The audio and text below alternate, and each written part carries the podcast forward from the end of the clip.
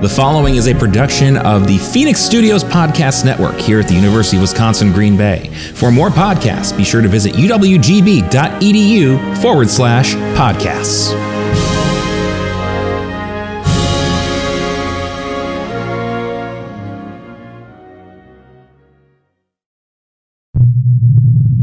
This is serious. Serious. Serious. Fun.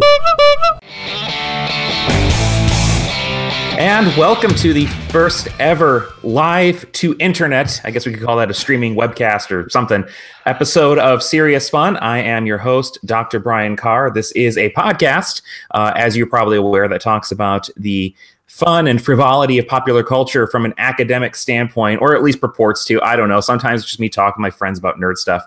Uh, like today, uh, I want to welcome again back to the show uh, a uh, the longtime game journalist, uh, the Rock and Tour, My Little Puddin' Cup, Steve Watts. How are you? I'm very good, thank you. How are you doing? I'm I'm okay. It's, it's really it's you're really weird. flashing It's that doctor credential right up front on the on your on your own show. I have to. I really. I mean, this is it's my show, Steve. I, I have to do this. Um, so we're going to be doing this live, and uh, we have not normally done this. Um, it's not the first time we've ever done a live show uh, on Serious Fun, but certainly the first time we've ever streamed one on the internet. And of course, this is necessary because I can't really drive over to Maryland, and you really can't come over here.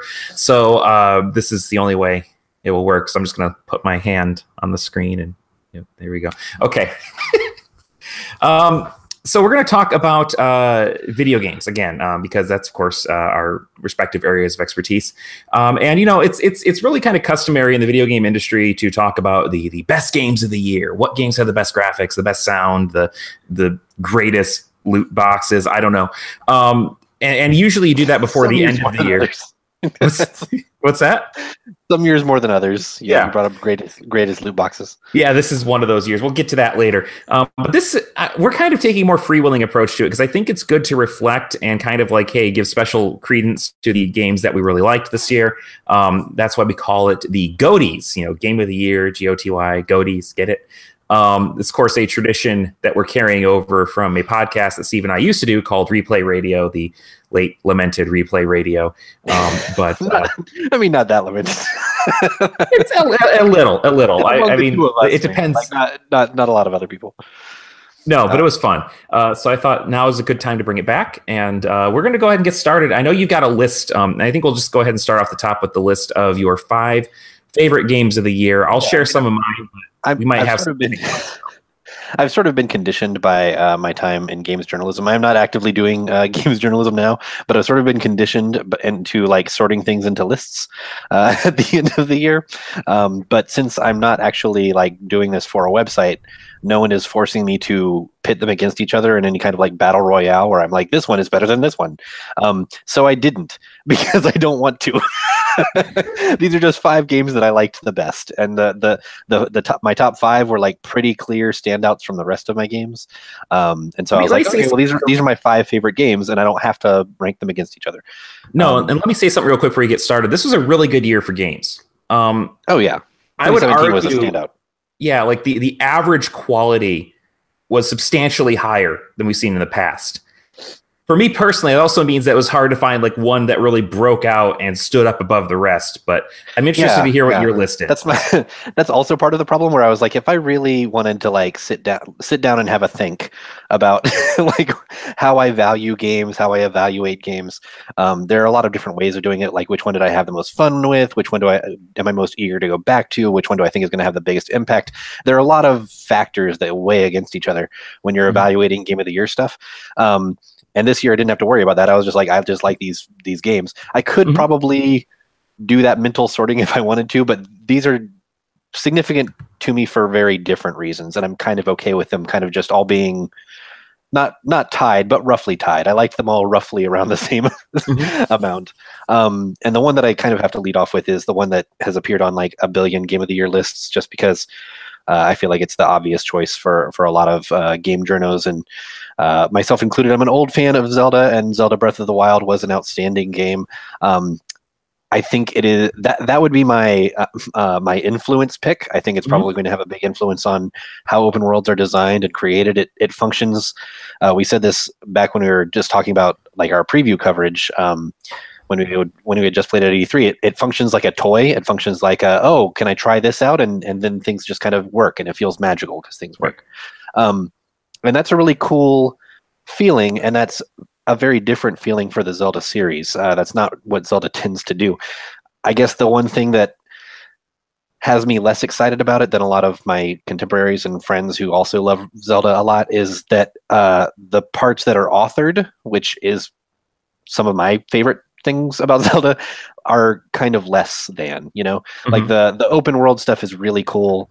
Uh, it's really engaging, and I think it's it's going to have a huge impact. But when you go into the dungeons, it's like okay, these dun- these aren't the best dungeons, you know, that Zelda has done. Mhm. Um, and dungeons are part of the thing that I love about Zelda. The they they split them up into these shrines where they're like sort of single serving puzzles, and that's kind of cool. But I kind of like these giant clockwork thematic uh, mechanism um, dungeons, and this one kind of got away from that. Um, so that was sort of the one drawback for me about it. But I I did really love it on the whole. Mhm. Yeah, and I so I'm gonna I'm gonna kind of I, I, I, am a a Zelda, Zelda skeptic, so, so I am a Zelda free. skeptic. Um, it, it is weird because people are like, "Oh, you, you're a Nintendo fan. You love Zelda," and the answer is, I, I think Zelda's okay. I um, approve of Zelda. I, I feel like Zelda is, is. I think I've made this point before. Zelda's a lifestyle brand at this point. Like, if you're into Zelda, you're really into Zelda, and, And I mean, you will thing- just. not to not to cut you off. I'm sorry, but the other thing that Zelda It was probably I- it's probably what you did before somebody got mad at me. the other thing that I love about Zelda that that this one did, you know, sporadically pretty well is like the it's it's hard to draw a line between lore and like individual moments, you know? Mhm. Like going back as far as uh, a link to the past, there's like the boy in the woods where you just stumble across this like lovely little bit of wordless storytelling, you know, to Ocarina establishing that like oh each of the three principal characters are like represented by these different parts of the Triforce and that's Mhm. that was an interesting twist for me because it's like, oh, that means that Ganon is sort of integral. Even even though he's the villain, he's sort of integral to this whole story, you know. And this had those moments. Like the this might be my favorite, uh, my favorite way you get the Master Sword because it feels Mhm. appropriately like difficult in a in a way that's expressed through gameplay. So it had those moments that were really cool. Um, but like I said, it, in between that was a lot of like open world, which I liked on its own merits in some ways, and dungeons that were like, "Eh, I guess I got to go through this dungeon to, to get to the next thing, you know. Um, and some of those dungeons were just downright frustrating, and they were all kind of samey. Like they all kind Mhm. of had a, a very similar look and feel. Um, so yeah, So I'm uh, my my feeling is that in order for Zelda to be interesting or exciting to me, is that it has to not be Zelda. Um, so Darksiders is your favorite Zelda game. well, no, let, me, let me explain what I mean by that. Like, I feel that the Zelda formula, okay, um, and really after Ocarina of Time and through the 3D games up until Breath of the Wild, was defined by a very linear, kind of honestly, kind of dull progression. You go to this dungeon, you solve these puzzles, you beat this boss using the item you found in the dungeon, then you go on to the next dungeon and the next one and the next one. There's a very specific order. You can't really break it. I mean, you can kind of like do the speed runs and that sort of stuff to get around it, but you know, if you get stuck on a dungeon, you're stuck on that dungeon. You can't do anything else. You can go maybe do some side quests or stuff like that, but it's not going to help you get through the dungeon, right? Mhm. When they brought out a Link Between Worlds, which I still believe is the best. That's exactly where I thought you were going with this. Thank you. Um, they, they instituted the mechanic of saying, okay, all of the items, all of the weapons, everything you need, you just rent it from this guy, right? Mhm. Um, and that way you can go to any dungeon, you can go in any order you want. And to me, I'm like, this is what Zelda needed to be. If you're going to make a game about exploration, let the player explore. And it hadn't been that since 1998 Yeah. right? So this Breath of the Wild is a step in that correct direction, and I think it is the second best Zelda game as a result. Um, I think it. I think it almost other- takes it a little like a step too far for me. I think that's kind of what my problem is. It's like when you when you brought up Link Between Worlds. It's like yes, it, it there is this very linear set progression. Link to the Past, I love, even though it is that linear set progression because it's a classic. Um, but like you're right, they follow a formula. You get the thing to do the thing, and then you move on to the next thing. Uh, Link Between Worlds was like, okay, we're going to remove those barriers. You can go wherever you want and do these dungeons, but it was still authored content. This one, they sort of take a step back even from the authored content thing, and they're like, okay, just go anywhere. You want to go fight Ganon? Mhm. Have at it, buddy. You know, like this, like they they remove all barriers instead of just most barriers. And I think that might be what what sort of uh, made it less exciting for me than than something like Link Between Worlds. Right. So, uh, what I, the other thing I like about this game is that Zelda puzzles um, follow a very set progression as well. Right. There's one Mhm. solution to this puzzle.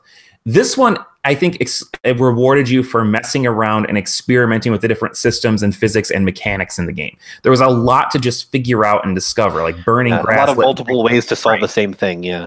Yeah, like one of the best things I saw all year in games was the fact that okay, so there's a puzzle I forget in one of the shrines. I don't know which one because they all blur together.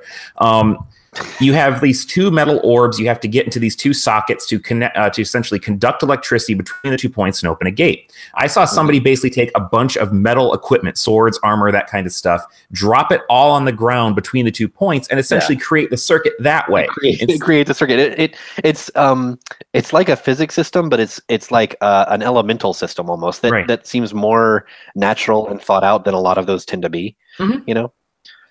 Yeah, and- that, and I think that was really that- exciting and fun. That's what I want to see Zelda become. I like that a lot better because if you go back to the original Zelda games, they were a lot more focused on exploration, experimentation, that kind of stuff. Mhm. Um, and and I think the, the the fact that they're focusing on that in this game sort of speaks to my other issue with the game is that the story is almost non-existent. Like I, I didn't feel anything about this story. Um, and I'm like, okay, yeah, Zelda, Link, Zelda's been like in the castle for thousands of years, and I'm gonna just take my sweet time Mhm. getting there.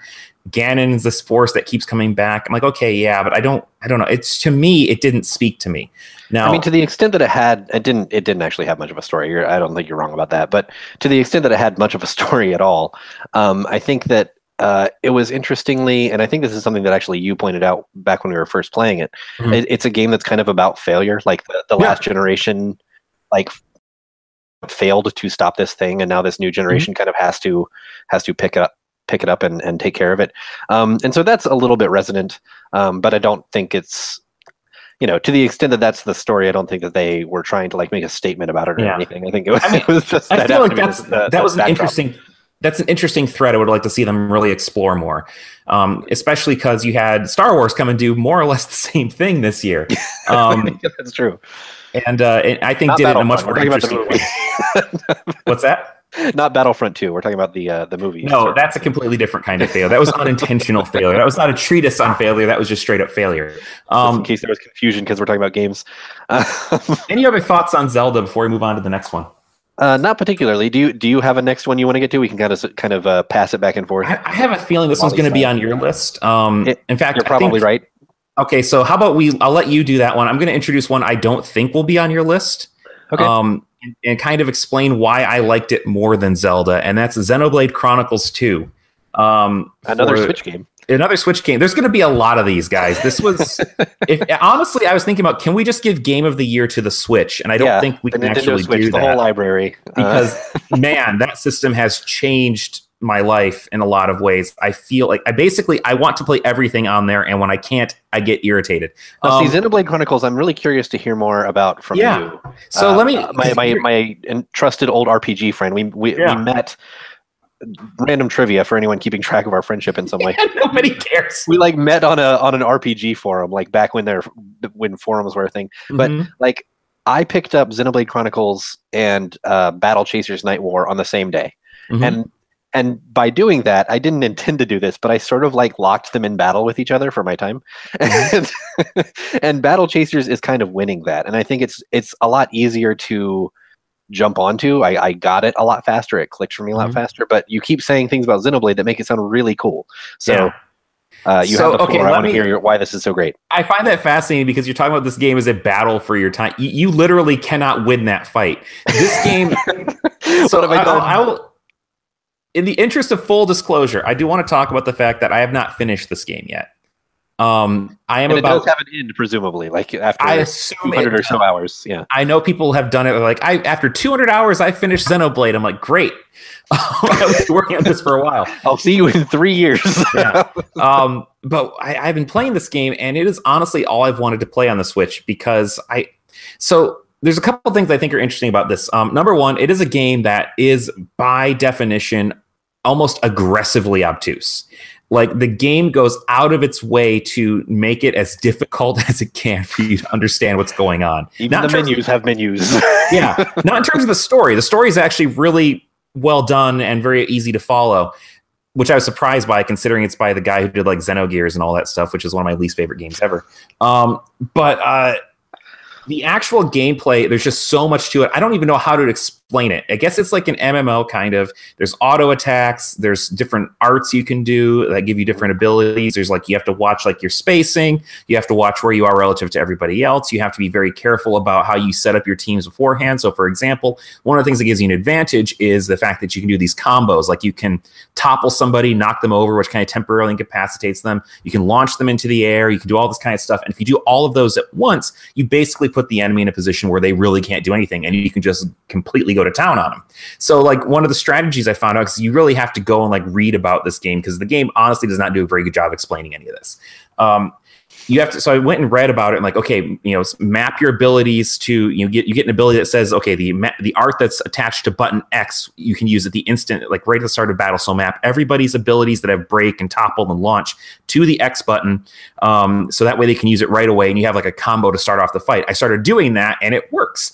And like it's just a bunch you know like you know a bunch of stuff like that where it's like okay i need to equip this blade because that's the other thing too. Your weapons are actual characters. Um, and those characters have affinities and you have to give them presents and give them treats to to unlock some of their abilities to help you navigate the world and get new uh, you know get new combat skills. Um, and then you can kind of like and i just unlocked this. You can also send them out on missions um, to go do like mercenary work for people around the world.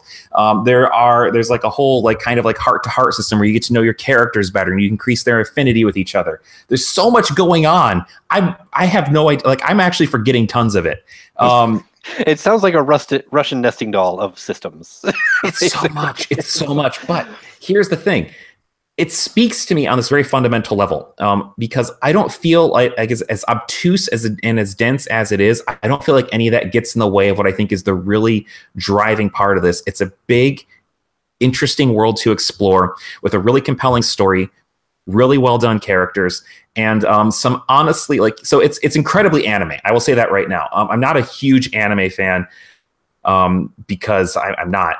But i really find this like the characters are super charming the jokes are funny and they and within the engine of the game they really capture some of like the the uh, the kind of like um traditions of anime with like the characters falling over kind of like the quick zoom ins Sweat and that kind of stuff. Yeah a bit of that it all like looks very like it fits perfectly. Um and there's like a couple scenes like one you showed me that actually i had not gotten to yet i think is still well ahead of where i'm at in the game. Yeah. um that's laugh out loud funny and it's completely based on like kind of the visual language of anime. Mhm. and i'm like this is just such a unique game and such a departure for nintendo in a lot of ways that i'm just and it's perfect for being a portable game. I can just go around do some missions level up that kind of stuff while i'm doing other things. So it's really i think a perfect game in a lot of ways for me. And i feel like the story and the combat and the characters still within this big open world i like it better than zelda for that reason. Yeah, I mean it's it's dense in a way that's intimidating to me, but I, Mhm. it might so be like my, don't get me wrong. It's my- it's ridiculous. 2018 it might be my 2018 game of 2017 kind of thing, like where yeah I, we'll get to that I fall in love with it a little a little too late. Um, let me speaking of RPGs, this isn't one that's on my list, but it just barely missed my list, and I feel like we're in sort of an RPG block here. Mm-hmm. Uh, let me let me sell you a little bit on Battle Chasers, uh, since as I said, it's it's winning the the the battle for my time. Um, Mhm. It is not dense in the way that Xenoblade is. What it is is Mhm. like a very clever mashup. It's like if I told you the, the the style of old Final Fantasies, where you had like the heroes on one side and the bad guys on the other side, and you pick from a menu and you attack, attack blah blah blah. It's that plus Diablo. Mhm. So you've got these these individual dungeon areas where once you go in, there are restorative items for uh, health and mana, but they're very rare. They're not they're not very common. So once you go into a dungeon, you're pretty much just in the dungeon and you're dungeon crawling, you're searching for loot. You can go back to dungeons you've already visited and ratchet the difficulty up to harder or legendary for like better loot. And so it's got this this fun cycle of like, okay, I've already done this dungeon and I'm not quite leveled up for the next dungeon. Uh, so rather than go around and, and fight random enemies to, to grind up, I'm going to go back and grind for more loot.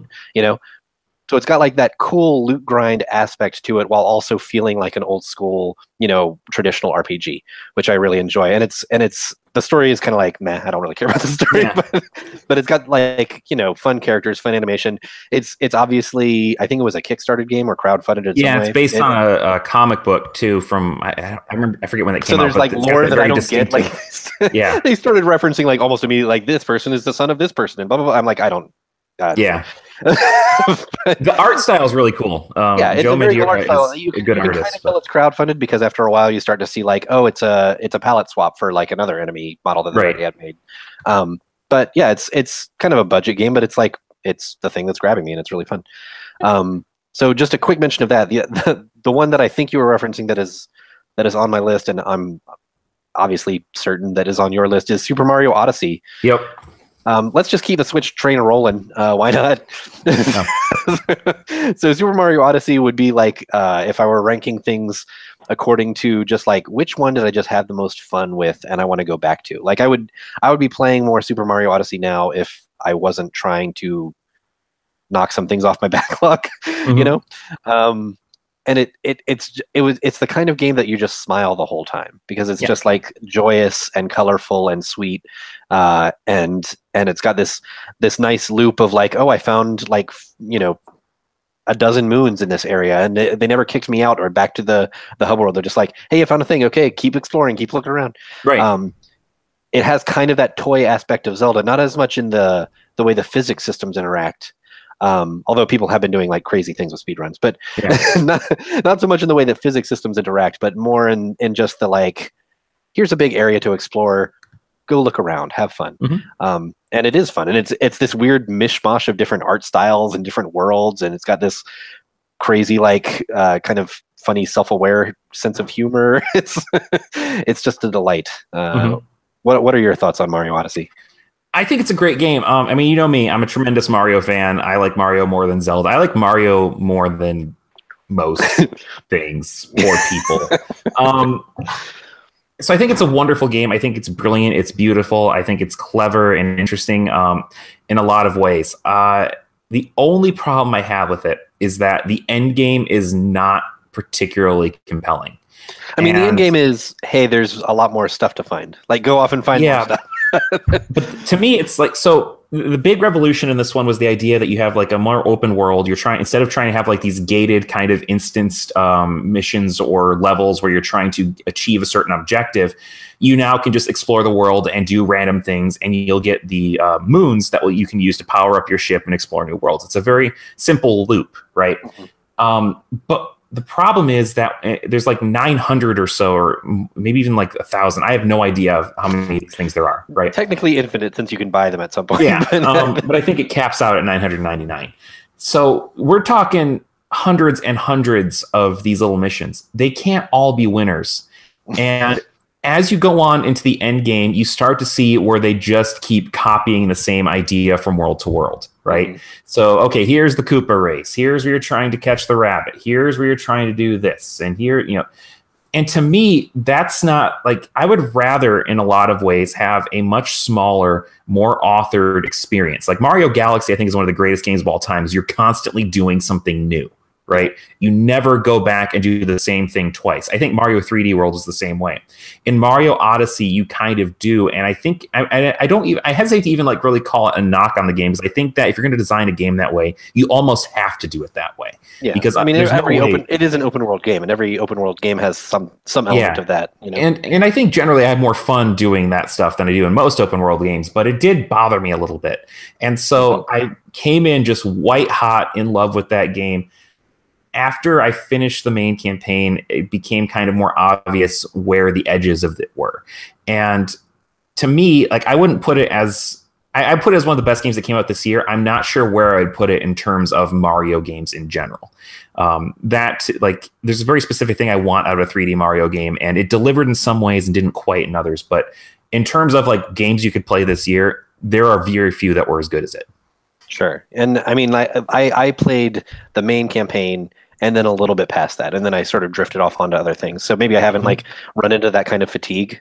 Um, like you have, I think the nice thing is if you don't care about getting everything, which, you know, I don't. Uh, you can you can sort of you can sort of skip around, be like, I don't really care about doing that one. I'm just, I'm just going to move on to the next one. You know, like From what I you have a thing that's understand, that the reward for getting stuff- everything is not worth it. Like, Yeah, yeah. but like when you have something that's like that full of stuff, Mhm. uh, it's very easy to just skip around, which I, I think is probably the design philosophy they were going for. Um, we can move on to the next thing, but one, one one thing I want to mention that's just kind of strikes me as strange is that how crazy is it that they have introduced DLC for Mario games before for like Mm-hmm. Super Mario 3D. What what was it? The the one that was all focused on like getting coins. that was, That was- New Super Mario Brothers 2. New Super Mario Brothers 2. The the one that was not very good. Um, like It was okay. I, I think that game is better than people give it credit for, but yeah, It's- it was not. yeah. It was disappointing compared to some had, of the other ones. They had DLC for that in a way that was sort of like this doesn't make a lot of sense. But like of of any Mario game to have DLC, Mario Odyssey is the one that makes the most sense. Like Yeah. of ever, of ever, and it's it's baffling to me that they have not even mentioned like, hey, we're working on you know a DLC pack that'll add another world for you to look at, you know, something Yeah. like that. well, I mean, the Nintendo Direct's coming at some point this month, I think. So we'll Actually, I probably have. I think that might be Thursday. I think there's a direct I've coming on heard, Thursday. I've heard the 11th. I mean, we're recording this on the 8th, so who knows? But So by the well- time you hear this, maybe I'm I'll be actually find out. completely wrong. Yeah, uh, um, because I would be interested in some DLC for that game. yeah, I would too. So and and they did Mario Kart 8 DLC, right? So I I, Yeah. I have some faith in their ability. Mhm. Um, so what what what is uh, next on your list? I've got three more to go, but Yeah, I'm good. I, I don't know if I have three more to go. I kind of run out of ones I really want to talk about. Um, I'll talk real quickly about uh, Cuphead. I think Cuphead was really cool. oh, Um, that was another one that I fell off of quickly. But another game I haven't finished. Cuphead. to be completely honest, but I love that it exists. Um, I think the, I mean, the art style is obviously the big selling point. It looks gorgeous. Um, it is a phenomenally designed, like it just, it's a beautiful looking game. Um, it is, you know, just like there's nothing else that looks like it. But that I think isn't really the most compelling part of it. I think what's interesting is that they essentially use that as a way to make a completely insanely difficult uh, bullet hell shooter in a lot of ways um and and i completely i totally respect that. Like it is when, when you think about like okay we're gonna do this crazy like 1930s animation art style what kind of game would you make with that? Contra doesn't come to mind but that's what they did. And i'm i love them for it because those kind of games i feel are so precious and rare these days. Yeah. um and to have one that's actually really phenomenally well designed with a beautiful art style some interesting gameplay mechanics um it's i wouldn't say it's revolutionary. I wouldn't say that you know it's it, uh, like I, I don't know if I put it on like the greatest games of all time list, but it was a special thing that came out this year, and I, and I feel like it was because they I was following that game for years. They kept pushing it back.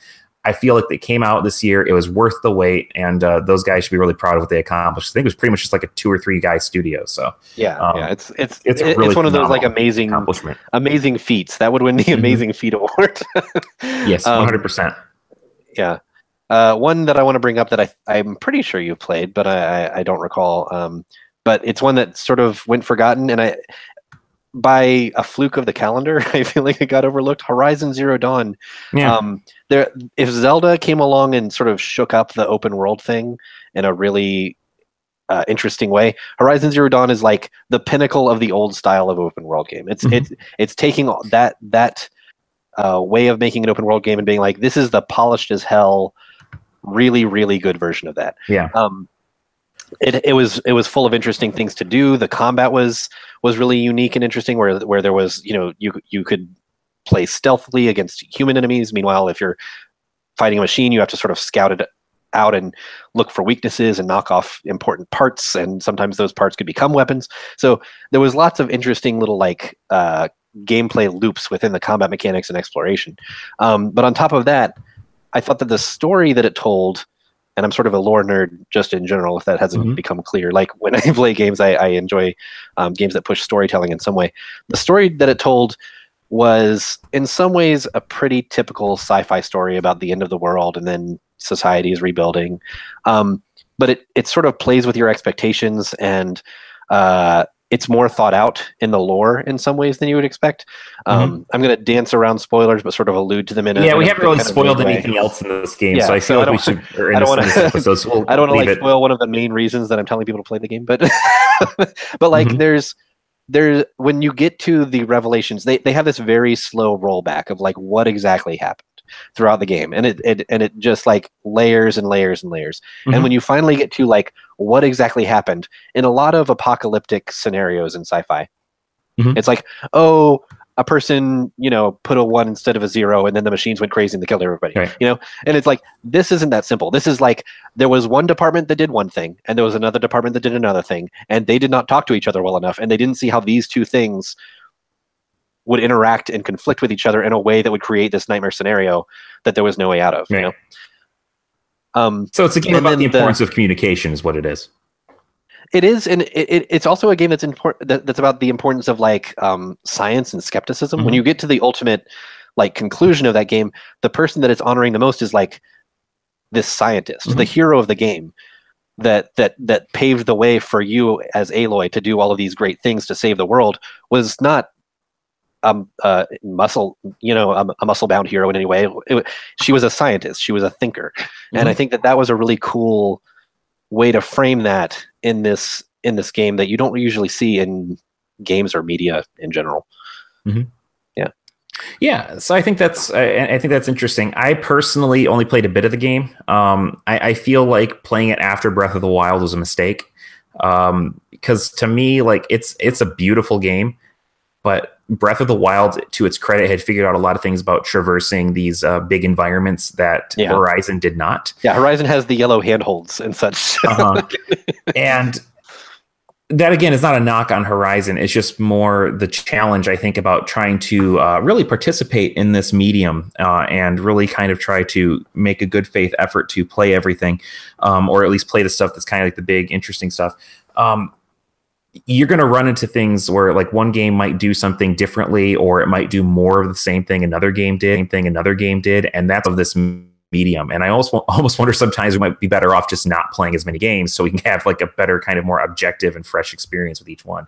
I don't know, but um, yeah, it's it's neat. I think that uh, the setting is cool. I think the main character is cool. I like the kind of like lore and mythology that they built up.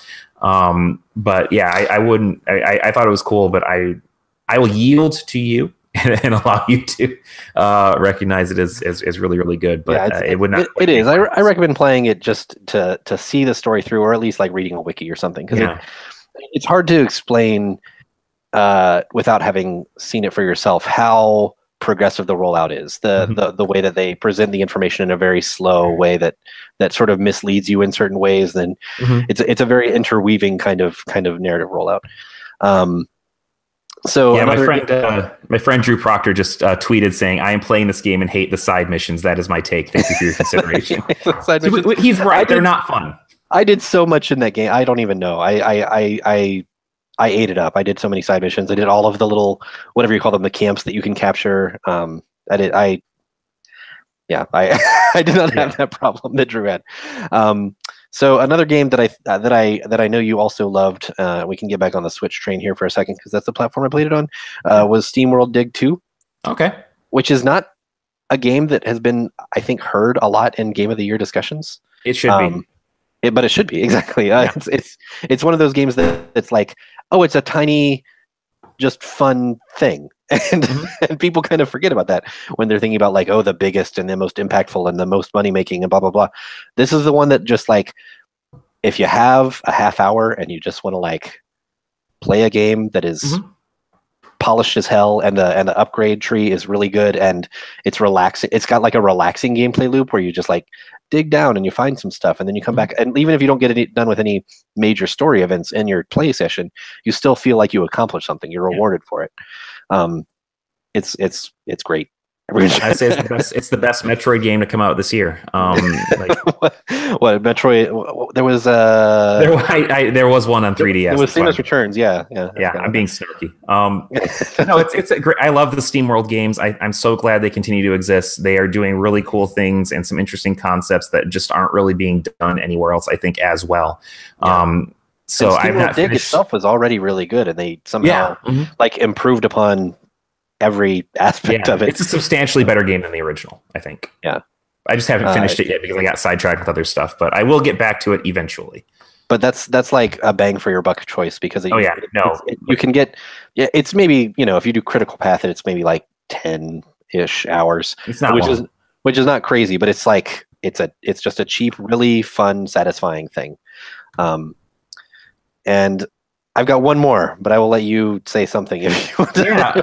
Yeah. Um, okay. So I have a couple here. Uh, I'm going to talk about one, uh, Injustice 2, real quick. Um, so know, I'm not a fighter are guy, two- too. Yeah, well, there were two big fighting uh, superhero fighting games that came out this year. I'm going to save discussion of the other one um, uh, for a little bit later.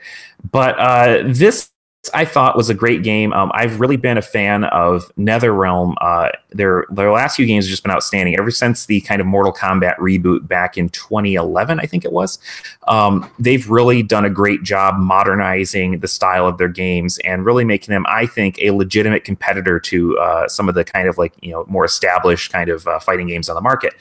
Um, I because my problem with Mortal Kombat was always it feels really slow and stiff and kind of boring. That is not really the case with the more recent NetherRealm games. And uh, I liked Mortal Kombat X. I didn't think there was a lot to do in that game. Injustice Two completely changed that.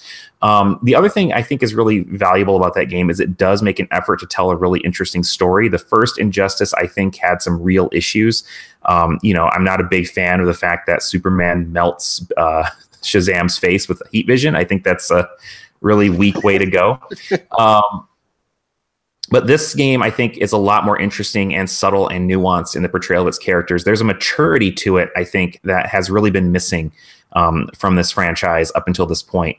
It, And I this kind of scratches two itches for you. It's, it's a game, obviously. It's a fighting game, but it's also uh-huh. very steeped in comic lore, which is another of oh your, heavens, yes. your areas. Yeah, I'm- I'm a big- expertise, so I mean, just you look behind me. I've got superhero stuff everywhere, and um, you know, I'm a I'm a Marvel guy first and foremost, but I love DC as well. And playing this, I was just like, why can't we get a Marvel game with this level of polish, with this level of production? This is I, Yeah. it is almost horrifying how good this game looks, how much effort and and, the, time the and energy. look like faces. It's very, Mhm. it's kind of alarming. Like, like Harley Yeah. Quinn is wearing makeup that like no sane normal person would wear, but her face just looks like a face. You know? Yeah and, and the thing is like and, but even beyond like the technical proficiency like in terms of the story they really do a great job of making these characters compelling and interesting and deep and i think honestly like i love harley quinn's arc in this game I Um, was going to say, like, I, I don't have much feedback to offer about that game, but but Harley has one of the most um, subtle, which is weird, Mm-hmm. but like the mo- like a very subtle look at like abuse in a weird way, um, and it's not what you would expect from like a fighting game about superheroes. No, and it's it's honestly the whole kind of arc in the game is her kind of breaking the cycle. And to me, that's my favorite part of the Harley Quinn story. And the most recent cinematic depiction of Harley Quinn did not do that, which is one of the many reasons Suicide Squad's garbage. Um, absolute utter garbage. I'm sorry, it's terrible. Um, this game i think does her much more justice as a character. And honestly one of my favorite parts in the game like you know there's all the cool superhero stuff. Here's you know here's brainiac and here's supergirl and you know here's like you know fighting and Kondak and that kind of stuff. But the thing that really got me was um th- okay so here's a slight spoiler. So superman and batman face off again. They're kind of like the opposing forces in this storyline. Yeah. and they're having their final confrontation. And before the fight it's just the two of them talking about their friendship. It's the two of them talking about how what Batman did. Um, like you know, he was the first one to know that Lois Lane, who's now dead in the storyline, um, was pregnant, and you know, before Superman even told him, because they're just that connected. And, you know, it was such a sweet kind of nice thing. Like these are two guys who have been through a lot. Circumstances have forced them apart, but they still recognize that there is someone in there that they were very close to. And there's something really kind of heartbreaking about that as they're about to face off what could possibly be the death of one of them, right? Yeah. Um, It's like me, the Martha scene from from but again done better. But like yeah, better.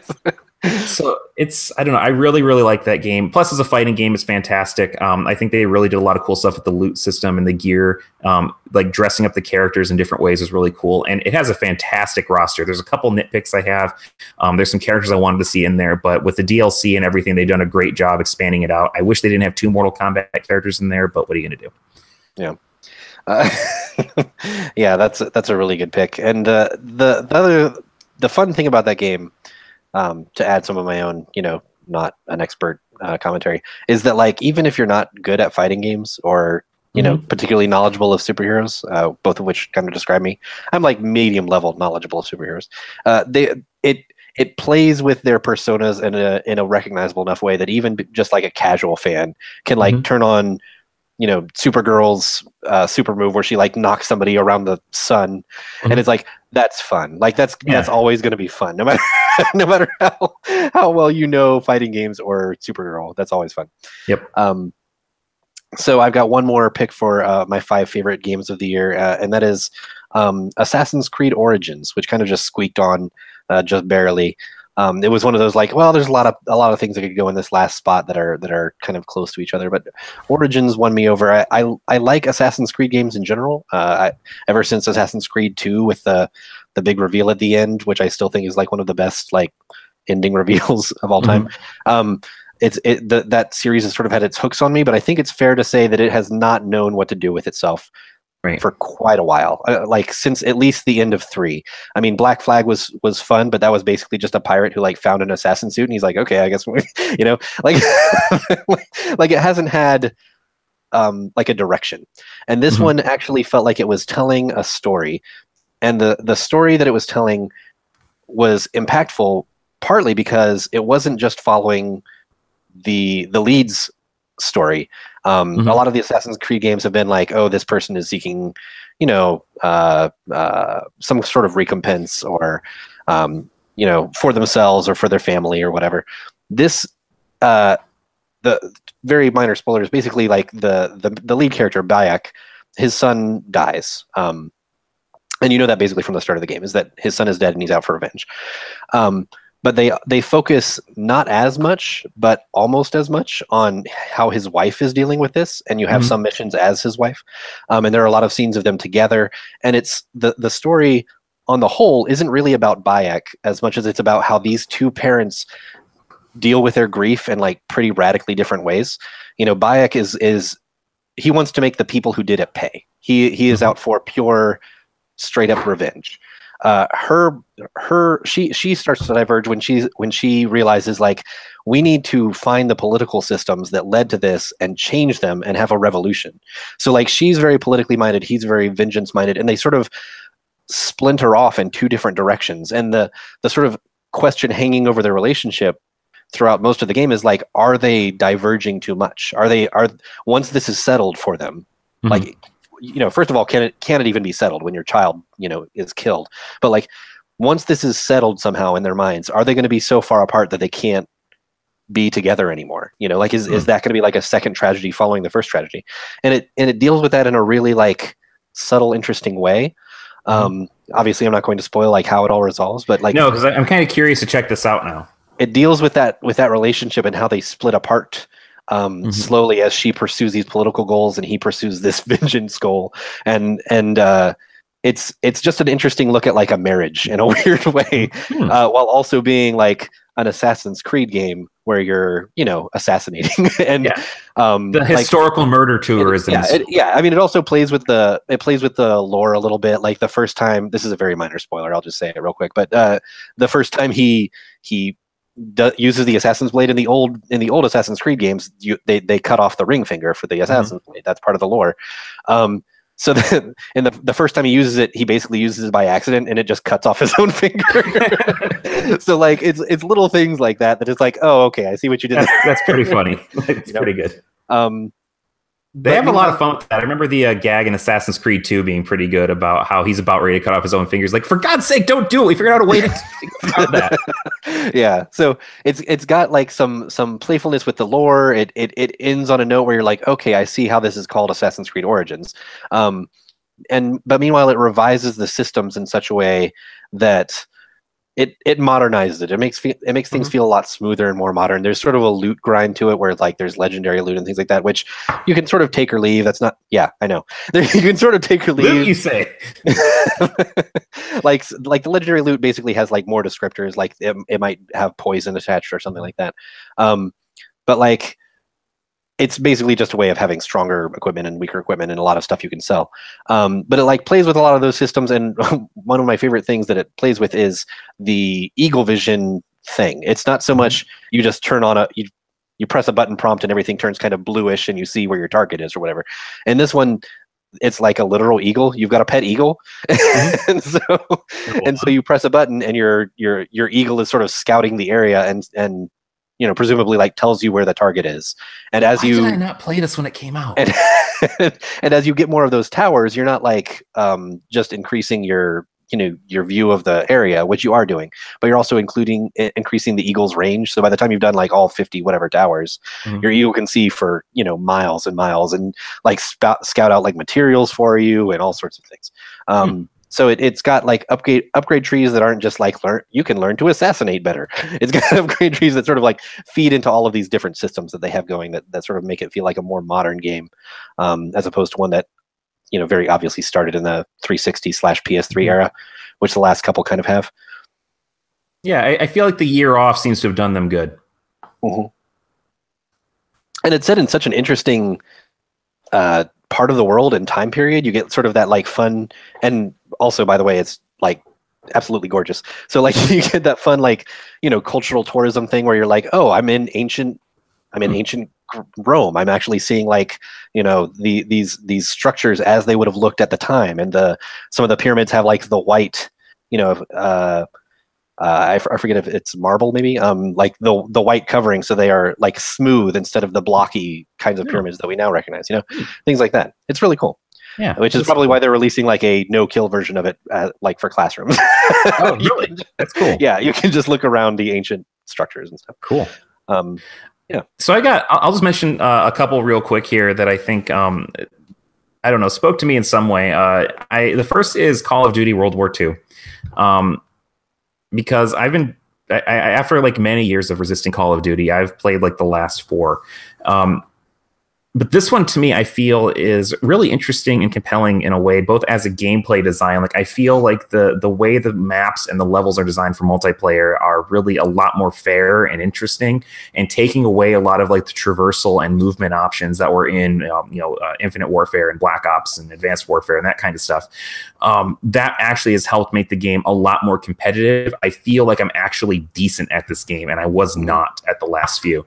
Um, and I have not played a lot of the campaign. I do think it's interesting. Um, what I have played is kind of interesting because like it is really a, it's pretty much like a stock World War II narrative, but it does actually delve into some of the interesting like social issues and uh, like what characters would have thought and felt back then in terms of like uh, you know who you are in the unit, like uh, the kind of like racial relations and ethnic relationships and that kind of stuff.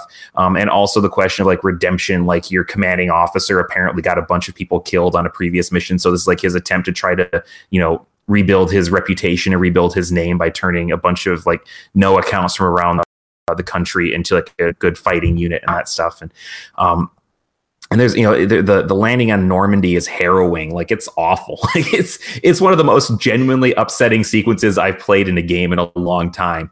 And I'm kind of like this is how is this supposed to be fun? This is this is awful which I think is supposed to be the point because it doesn't feel cinematic or epic. It feels like you are literally just scrambling up this beach trying not to die. And to me, I feel like that's a side that kind of challenges. There's a we did an episode of Serious Fun um, back around the time this game came out, talking about the mythologization of World War II, right?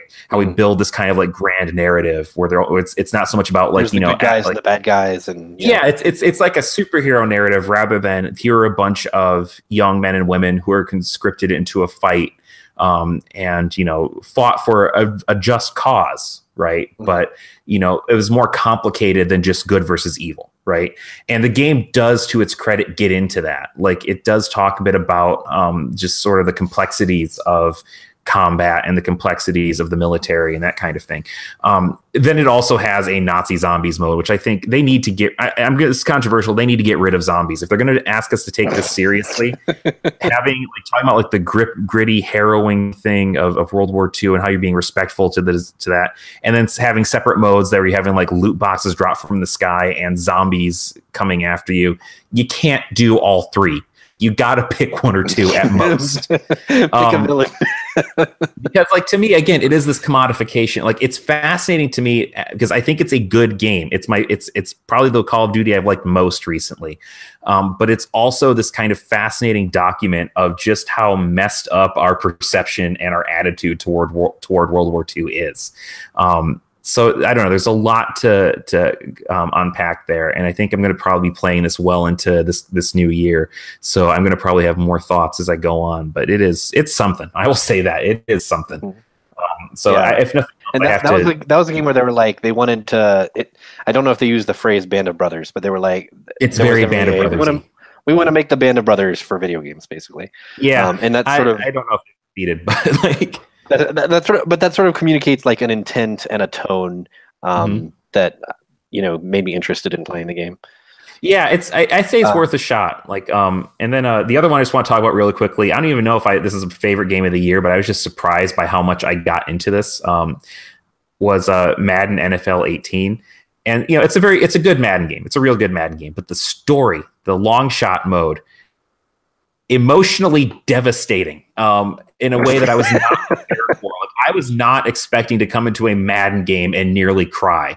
Like they did. I mean, it's such. I mean, it's such a stock sports movie narrative of this kid who, you know, things went bad for him. He gets a second chance. He's trying to redeem it, and there's like, you know, but it's just so sweet and earnest, and it knows it's so like it knows it's cornball, and like there's the scene where your best friend writes a song for you and sings it, and it's just so endearing. And I'm getting teary teary eyed just thinking about it because just these two kids trying to pursue their dream and be friends, and it's just beautiful. It's beautiful. It was one of the honestly one of the best stories I played in a game all year. Mhm. Um, and uh, I really just want to give It it sounds like it did it better than uh, the what, what was the Spike Lee basketball plot oh, the in a game that they Yeah, I, I mean, I want. I, I don't want to like get into this objective thing of better or worse because I think Spike Lee's like that was a interesting experiment of its own. Um, but it is. But as far as like this kind of story career modes that these games have had, it is substantially better than the NBA 2K games have been in the last. I mean, it's couple. hard to do a, a plot in a sports game. So It's, I mean, but it's not at the same time. Like it's thank it's. God I, they I like think tried it and it sounds like they succeeded. Yeah, I mean, it's basically it's a telltale. Uh, it's basically Telltale presents the NFL. Like a lot of it's op- like dialogue choices, trying to maintain Yeah. relationships, make the right call with a couple little football games here and there. But there's like no pro play. You never actually step on the field for a game in the league. Um, and like I don't know, it's it's beautiful. I was trying mean- really hard to get the guy who was like the head writer for it on Serious Fun, but it didn't quite pan out. The shame Um, of it but- is that as a as an officially It's licensed open. It's come NFL, NFL game, yeah. But uh, as an officially licensed NFL game, they're they're never going to touch on certain aspects No. of the NFL. You know, they're, you're never going to have like, oh, your guy got a head injury, or you know, Yeah, steroid abuse, um, domestic violence. Uh, yeah. Like, you none know, of none of that is going to appear anywhere. backlash. to their credit, they do kind of like touch on the subject of how and and like you have this kind of speech from the guy who's like a former coach who's also trying to get his like uh, second chance. He talks about how basically like he saw like his under his management so many young men came in and were just ground up and spit out like their bodies were broken they were just trying to do this and he feels per- like that weighs on him every day and he keeps thinking like hopefully like you know you know like you'll be the one that changes that but what if you're not right like Yeah. and that's like a really interesting like that's about as deep and That's- dark as it's going to get The, the edge I would have expected them to go. yeah. So it's it's it, I, I was just surprised by it, and honestly, I feel like we can't talk about it enough. As far like, I mean, again, it's a lot of it's like stock archetypes. It's it's not a surprising story in a lot of ways, Mhm. but it is. I was emotionally invested in it in a way that I was not expecting. So um, I, I, I would have to give that as one of my favorites this year. Okay. Uh, I think we're we're we're at risk of running long, but I, I have I have a few more that I can mention off offhand as just like a couple more that I think are notable in some way. Um, do you have any like any, any special categories you want to get to or anything like that? Um, I actually do. Um, but we can we can just if you want to just Let's, do like let's a do couple that because these might come up organically as Okay. we talk about that. So uh, I'm going to talk about first. I think games that deserve a second chance, games that were maybe destroyed by the uh, discourse around them or anything like that. Games that deserve a second look because they might actually be pretty good at what they do. I'm going to talk about the other big superhero fighting game this year, Marvel versus Capcom Infinite. Now, Mhm. I'm, a, I'm a big fan of Marvel versus Capcom. Okay, this should come as no surprise to you. Um, for anybody who knows me, especially you, Steve. I love this these the series because I can have Spider-Man punch Mega Man. That's awesome. Um, but to me, I feel the series kind of lost its way because it became very much a series uh, game based for the hardcore tournament crowd, which I am not a part of. Sure. Um, so the kind of like fun superhero slap fight that I liked became this like really kind of like all these like weird systems and arcane rules and characters being put in just because the tournament players wanted them. Um, I was really, in retrospect, and I know this is not a popular opinion with the tournament crowd, but I did not think uh, Marvel vs. Capcom 3 was very good. Um, I mean, it wasn't bad by any stretch, but it was just disappointing to me. And so when Infinite came out, um, I was kind of optimistic, but the more I saw about it, like you know, the fact that the rosters weren't very good. Obviously, they couldn't use the X Men because of the whole um, Fox Marvel thing, which is now apparently not even an issue. So who knows? Um, the you know the roster was disappointing. It felt very slapdash, like a low effort um, project from Marvel and Capcom. Like it was just not a priority. Um, so I became more and more disappointed, and I ba- basically just skipped it when it came out, which is very unheard of for me with this series. But then I picked it up um, when it went on sale a little bit closer to Christmas, and I played it, and it's really good. Like the thing that's frustrating is that the roster's still terrible. I don't know why Spencer from Bionic Commando 2009 is on there. That game wasn't good. Nobody liked it. Nobody likes him, but he's there. Um, I know why he's on there. Essentially, I get. I think one of the problems is they had to like reuse a lot of the assets from um, the third game, and he was one of the characters that one of the producers really, really liked. So they put him in because they also had the character model already ready to go. I think it was a bad choice. I think he has no business being on there, especially when Tron Bonne's not on there. Um, but uh, I don't know. The game is really well designed. It's streamlined and accessible in a way that reminds me of the original games in the series before it got really hardcore and technical. Um, going back to a 2v2 system, I think is a lot more interesting because it's not just about a war of attrition anymore. You have to make a lot more strategic decisions. Adding the Infinity Stones and giving you like another set of abilities is really, really cool. Um, I, I, and, you know, honestly, I don't think the roster is good, but I've come to appreciate the characters who are there. Um, I, they added some really cool new ones. Um, the story mode is not good, but it is appealing to me on a purely fanboy level. Like, so I'm going to spoil it because you don't. Nobody cares about the story. Um, there is a point where, so I'm a big Mega Man X fan, and there's always a point in the X games where Mega Man's just like, you know, has this like philosophical breakdown. He's like, what if I'm doing is wrong? And, you know, what I'm doing is wrong. Do I have the right to do this? What's the proper, like, just like he's, I love Mega Man X, but he's a bit of a baby. It's right? a little, it's a little noir. They, they, they were Yeah. trying for like a Blade Runner thing. And so there's this part where they want him to take one of the Infinity Stones and and use. it. He's like, should I wield this power? Right? Is it is it right? Like he has this sort of breakdown, and Rocket Raccoon just runs up behind him, grabs the stone, and says, "Here you go," and tosses it to him because that that's a perfect character moment for both of those characters. there's another part where. Um, you know, where Ryu fights Thanos, and Thanos basically takes the Satsui no Hado, the dark evil Ryu energy, away from him and uses it as a weapon. And I'm like, that objectively is awesome. I can't lie and say that I'm not into that because I am. Um, so whoever wrote this, I feel like they have a pretty good grasp on these characters and on these franchises and all the little Yeah. inside jokes and that sort of stuff. So is it as good as Injustice's story? No, not even close.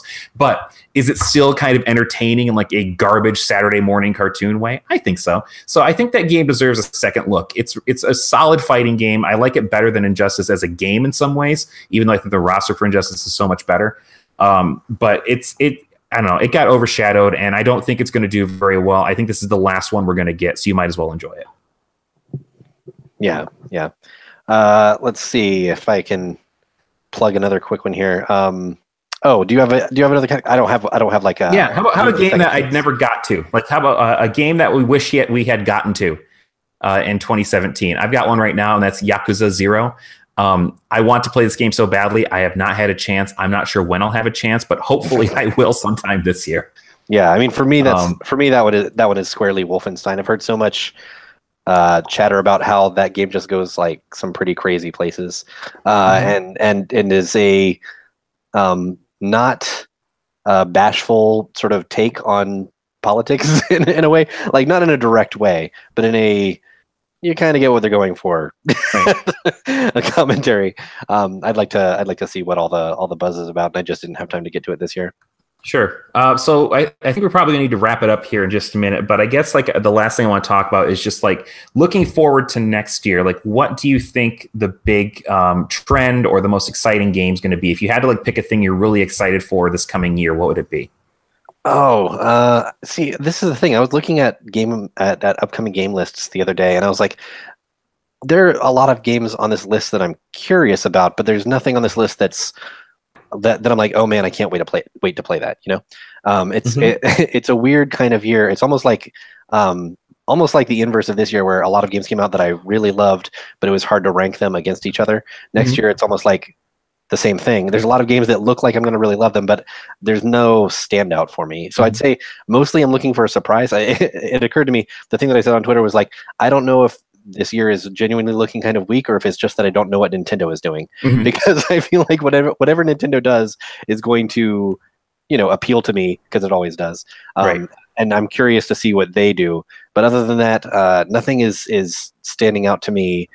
You know, head and shoulders above uh, the other crops of Right. games that that all look pretty good. You know. Yeah, and I will say the same thing. Like, I'm really curious what Nintendo's going to do now that they're in a sort of catbird seat, so to speak. Like, they are potentially, like, you can almost argue they're on top of the industry right now. Um, Mhm. they have not been in this position for a while. I don't know if that's a good thing or a bad thing because I think like uh, desperate Nintendo is the best Nintendo, but I feel like they've got a really interesting system with a good hook here. I want to see what they do with it, and I'm also really excited about for the fact that we might get a good Spider-Man game for the first time since like 2004. Yeah, that looks pretty great. Yeah, That- I'm, I'm looking on forward my to list that. of like all these look real good. Yeah, types of games. and, Actually, and- let me. go ahead.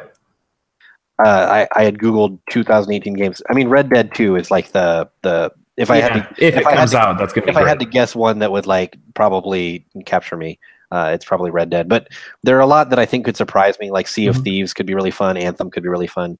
Um, so you know.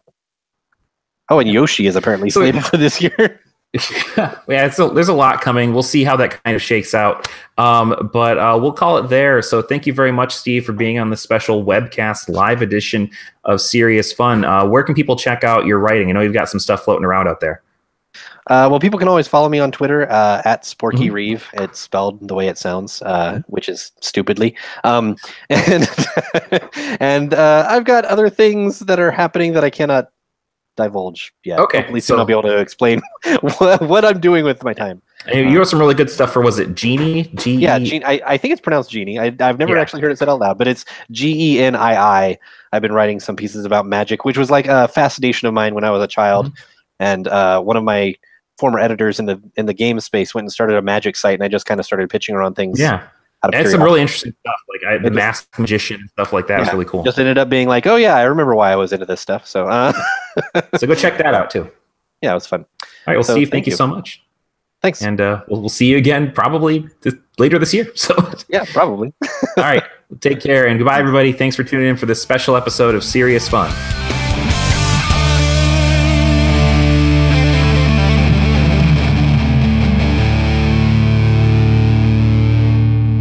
You just listened to a Phoenix Studio production, the podcast network for University of Wisconsin Green Bay. For more podcasts, visit uwgb.edu forward slash podcasts.